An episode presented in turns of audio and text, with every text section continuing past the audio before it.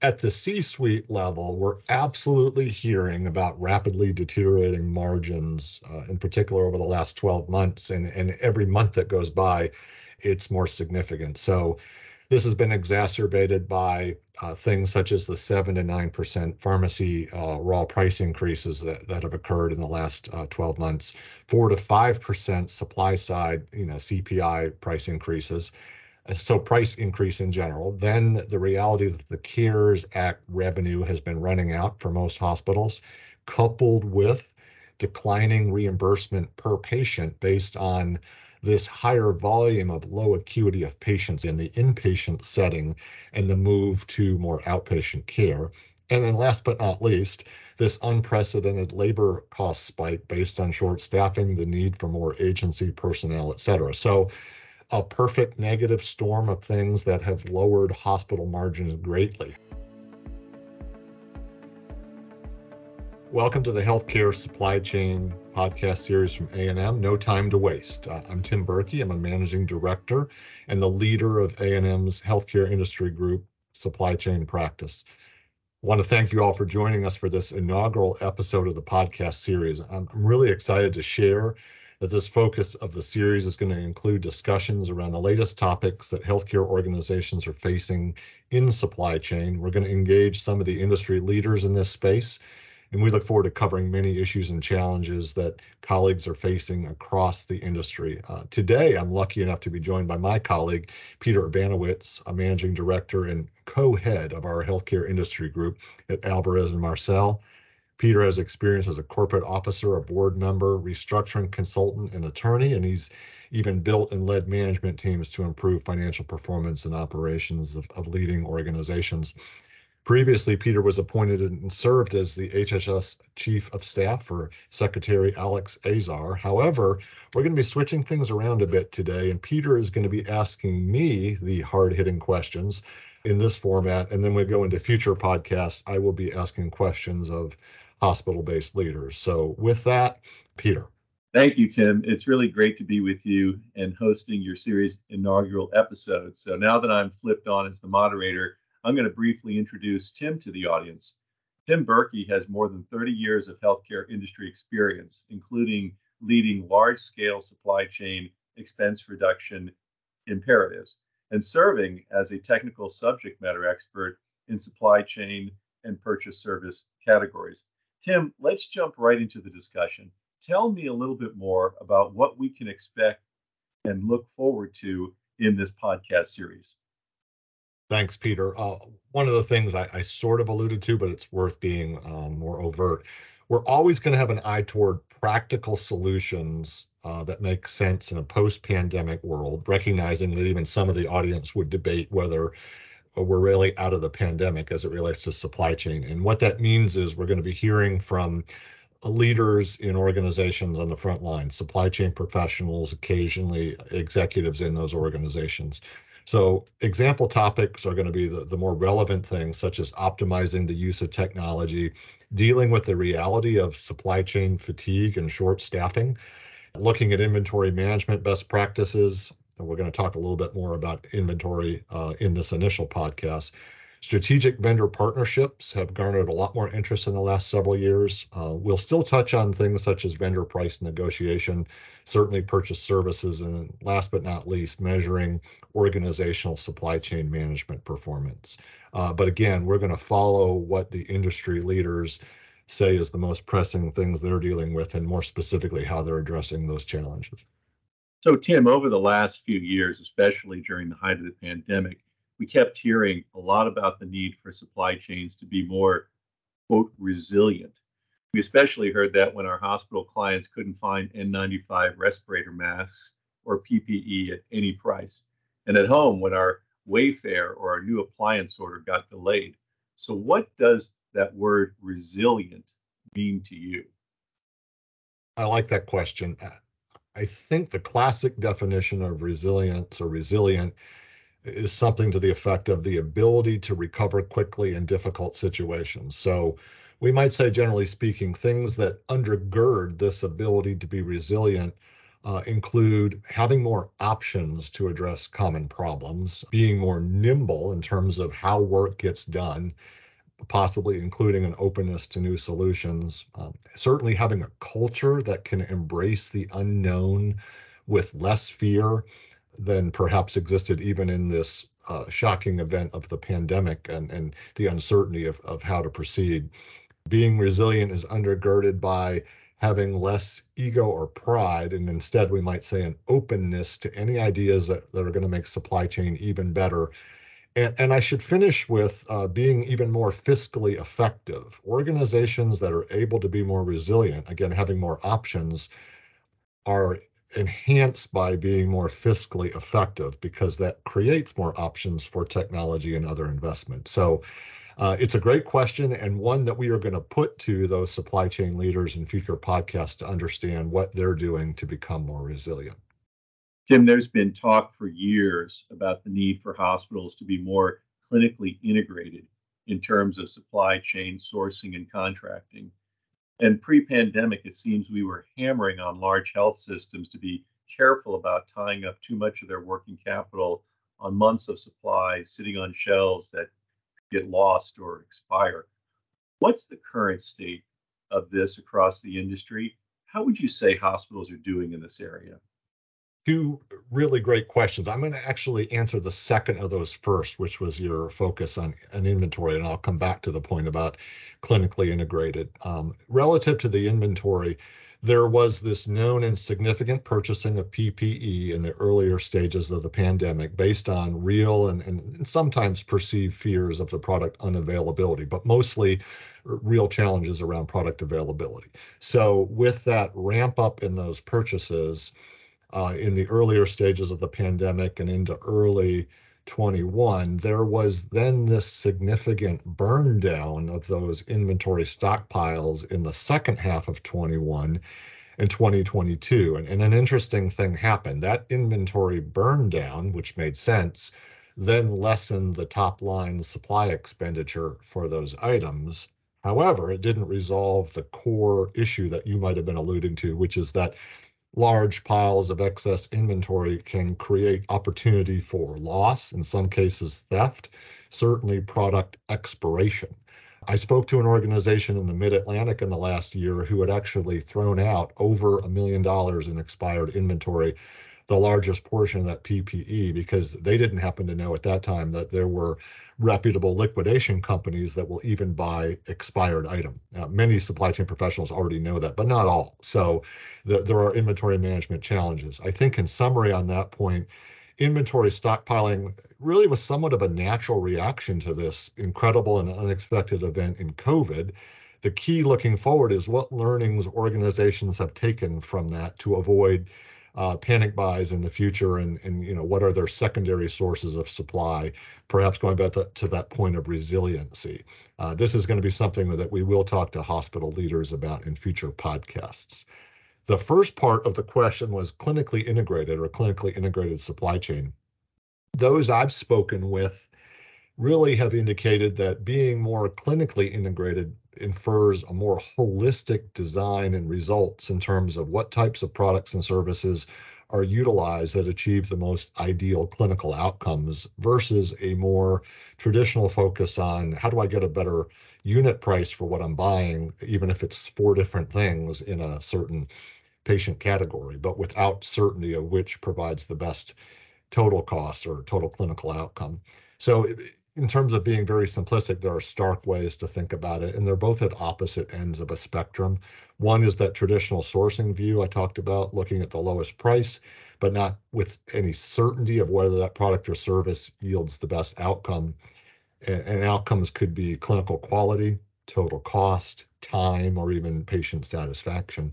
On the other end of the spectrum, you have the strategic sourcing view that says, you know, we're going to look at, you know, the empirical analysis. We might say the total cost benefit, including a myriad of metrics that inform the best product or service to be selected, and only then going about strategic sourcing, you know, for those items. So that's the way I would think about it on a spectrum, and perhaps inferred by what I've already said. It's worth saying that clinically integrated in, in air quotes means that sourcing and contracting doesn't simply occur in a vacuum. So, leading clinically integrated organizations, not surprisingly, commonly have leading value analysis, leading physician engagement, leading quality improvement strategies to ensure that there's this comprehensive evaluation of outcomes that occur versus a, a more traditional, again, what is that lowest cost that we can obtain. These really just scratch the surface in terms of a definition of clinical integration. And as I've alluded a couple times, we are going to pose this topic to the supply chain professionals in future podcasts. Tim, you talk to hospital administrators frequently and you hear directly from the front lines. So, what are these hospital administrators telling you are their most pressing challenges in 2023? And what are their strategies to address those challenges? Well, we could fill a whole 60 minute podcast on just that subject. So I'll I'll hit a couple of, of things that occur to me when you ask that question. Uh, first, at the C suite level, we're absolutely hearing about rapidly deteriorating margins, uh, in particular over the last 12 months. And, and every month that goes by, it's more significant. So this has been exacerbated by uh, things such as the 7 to 9% pharmacy uh, raw price increases that, that have occurred in the last uh, 12 months, 4 to 5% supply side, you know, CPI price increases. Uh, so price increase in general. Then the reality that the CARES Act revenue has been running out for most hospitals, coupled with declining reimbursement per patient based on this higher volume of low acuity of patient in the inpatient setting and the move to more outpatient care.